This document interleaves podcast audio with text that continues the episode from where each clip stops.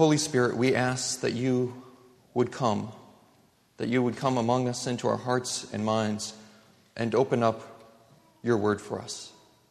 We pray this in Jesus' name. Amen.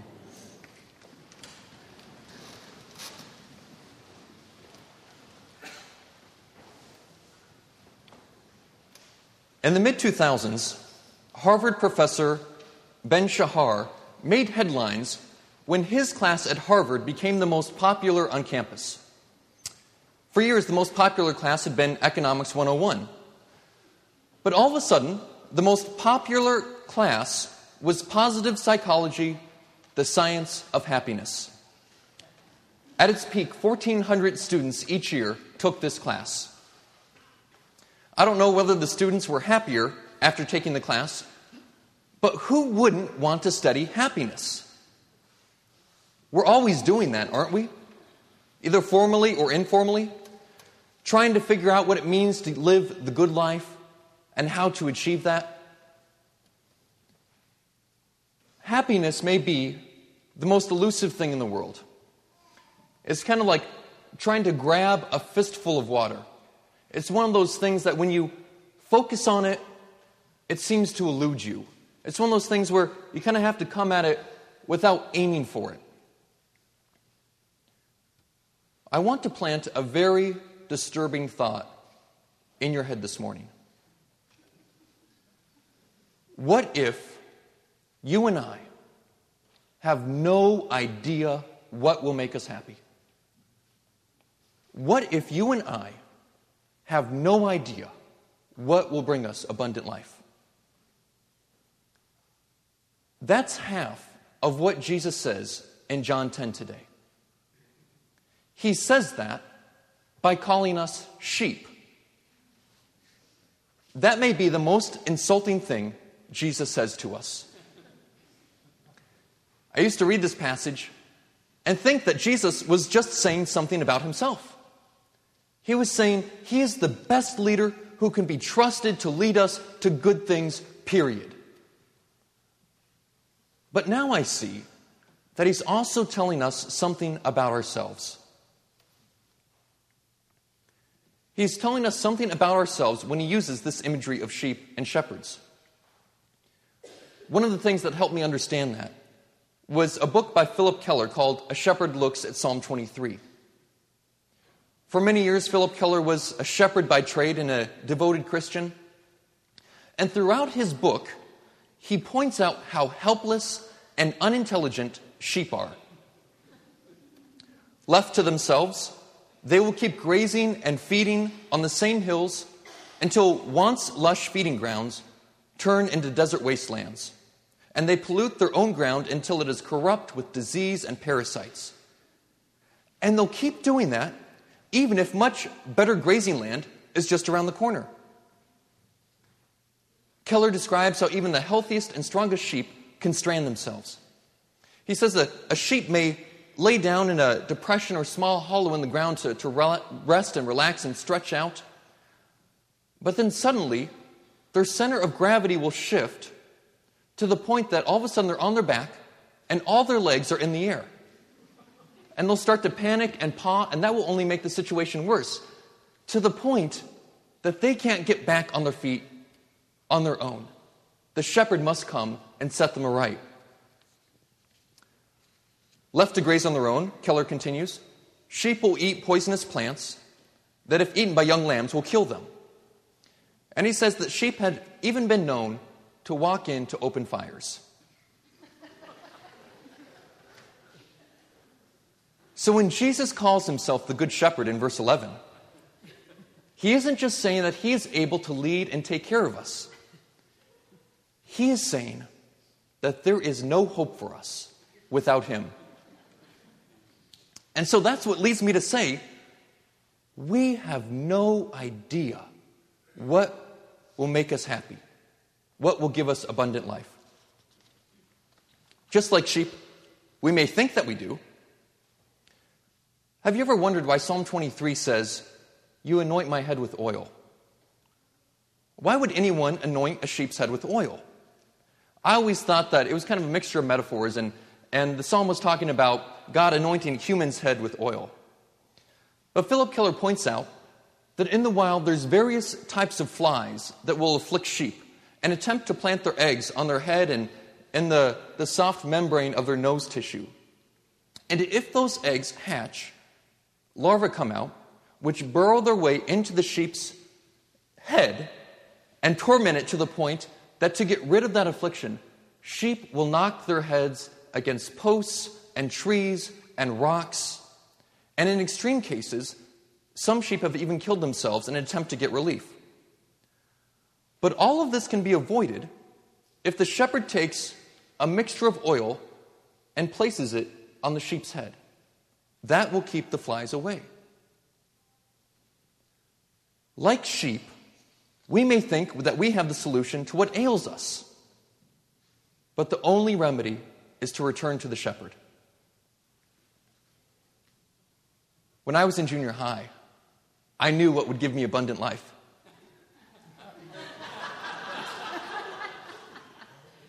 My junior high Sunday school teacher encouraged us to start praying on our own. And he gave us this, this little notebook, and he said, start praying for specific things. Write down what you're praying for, and write down the date you started praying for it. And then when God answers your prayer, record the date that he answered your prayer. So I started praying. I knew what would make me happy. Video games. My family didn't have any video games. And the coolest ones were on computer. So I started praying for a computer. And you know what? Two amazing things happened. I got a computer, and I also realized that a computer wouldn't make me happy. We moved from Chicago, when I started praying for a computer, to Philadelphia. And as soon as we moved to Philadelphia, I got a computer. And now I had a computer, but I didn't have any friends to enjoy it with. And I realized that what I thought would make me happy didn't. And God taught me that friends are more valuable than video games. What are the computers in your life? What is it that you think will give you abundant life? If you do some research on the happiest people on earth, you can find some nuggets of wisdom. But it also leaves a lot to be desired. Do we have a doctor around? Okay, cool. Why don't we stop and pray for a moment? Father, whatever is, is going on, um, we know that you are our good shepherd, and we know that you are the great physician. And um, we pray that uh, we pray for your healing and for your care in this situation. And we pray this in Jesus' name. Amen. Do you know which country in the world is the happiest? According to an English university that does this study year after year, it's Denmark. And what's the secret to Denmark's happiness? Low expectations. Isn't that a bummer? The key to happiness is don't get your hopes up.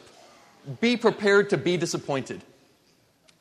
In a sixty minutes interview, a Danish newspaper columnist was being interviewed about this, and he was reflecting on it, and the Danish guy said, if you didn't tell me about the survey, I wouldn't believe that Denmark was the happiest place, because everybody complains all the time.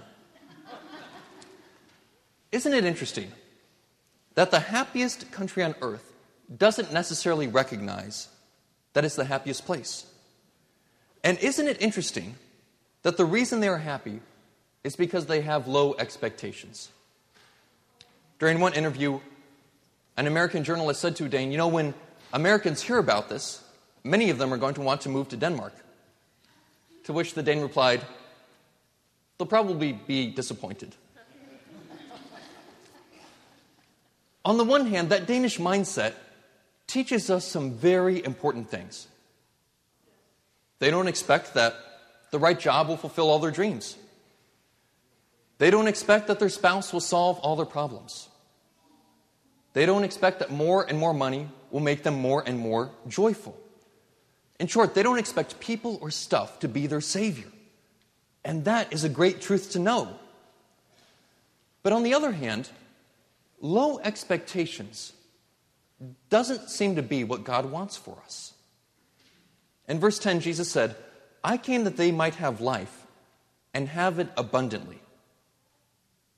That doesn't sound like Jesus is saying, lower your expectations. It sounds like he's saying, increase them. Not just life, abundant life. Whether you're a Dane or a Harvard student or just a regular person, not a lot of people seem to be happy. Whether it's the surprise of the Danish journalist who's surprised to hear that Denmark was the happiest country, or whether it's legions of Harvard students studying the science of happiness, the world seems to be confirming what Jesus is saying in this passage. We do not know what will give us abundant life. Just like sheep, our patterns and actions are stupid and self-destructive. And Jesus tries to drill this truth into us. It's a truth that God has been trying to instill into his people throughout the Bible and throughout the history of God's people, a truth that they have a hard time understanding. In the Old Testament, God's people thought they knew what would make them happy. They wanted a king. All the other nations around them had a king, and so they went to God and said, "We want a king. This will make us happy." And God warned them, "Well, actually, it won't. Actually, your kings are going to oppress you." But they said, "No, this is what we're going to keep praying for." And God said, "Okay, I'll let you have a king." And some of the kings were good, but many of them made life miserable. One of the good kings, King David, knew what would make him happy. He saw a beautiful woman outside his window. He said, "I want that woman. She will make me happy." And for a little while, but then life got a lot worse because of that. Throughout the ages, God's people have been like sheep, been confused about what would give them abundant life, both then and now. I am still a sheep, and I still get tempted to pray for and hope in computers. This cycle of placing our hope in things and getting let down is what Buddhism calls the cycle of samsara, the cycle of suffering. To live is essentially to suffer, to be fooled that happiness is possible. But Jesus offers us a way out of the cycle of samsara. He offers us a way out of the futile search for abundant life. He says, "I am unlike any other shepherd or leader that you have had. I am the good shepherd, and I came for you to have abundant life." But this abundant life may not be what we expect. Like the term implies, abundant life is not about lowering your expectations, but about increasing them, finding a life and contentment that you've dreamed of. But it may not look like what we imagine. To see this, we need to step beyond the Gospel of John and consider the lives of some who clearly heard the voice of the Good Shepherd and followed him to abundant life. Three of the most prominent characters in the rest of the New, of the New Testament are the apostles Paul, Peter, and John. All of them radiated intense and consistent joy. But their circumstances are nothing that we would wish for. The places Jesus led them are not places that researchers would call happy. Paul was kicked out of one town after another. He was beaten time and again. He was put in prison after prison after prison and finally killed for following the Good Shepherd. But yet, in his writings, he radiates this joy of how Jesus had taught him to find contentment in all things.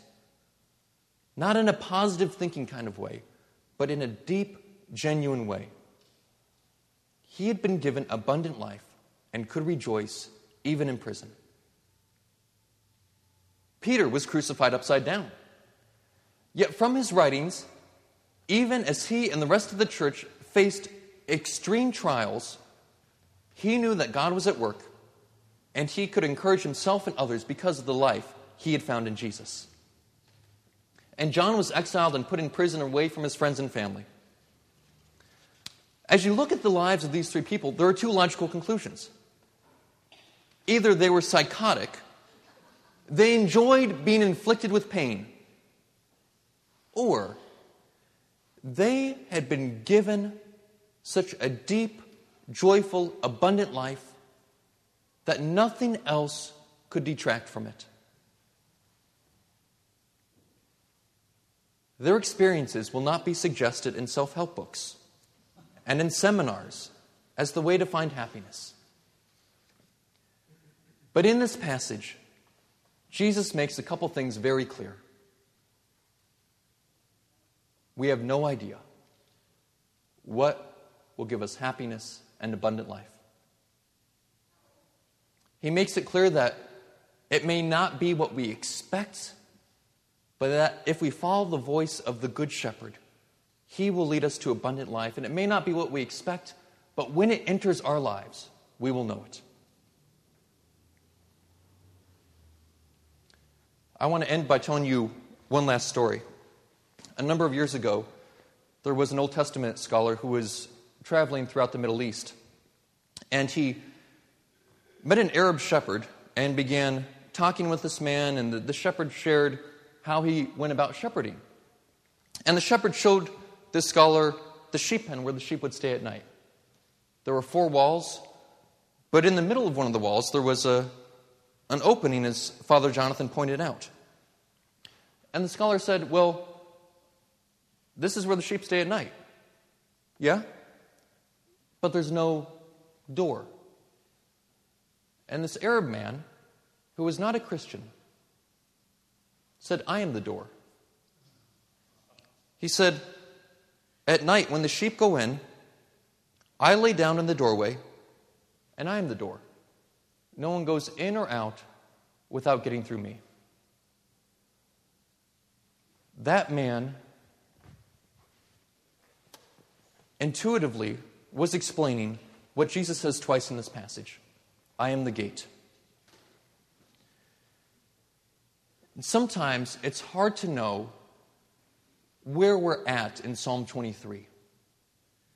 You know, is, are we experiencing the Good Shepherd leading us as an existential reality, as a thing we can point to and we can say, yes, I am feeding in lush pastures right now, and there is the shepherd? Or is the shepherd going ahead of us to prepare a table before us, to, to pull out the poisonous weeds that we would choke and die on if we encountered on our own? Sometimes when we say that Jesus is our Good Shepherd, it's something that we can cling on to in the moment right now. And other times it's a confession of faith. But wherever we are, he promises us to lead us to abundant life, even though we don't know how to get there on our own. And he promises, even though we may not know how or where he is leading us, to be our gate and to protect us. Let's pray.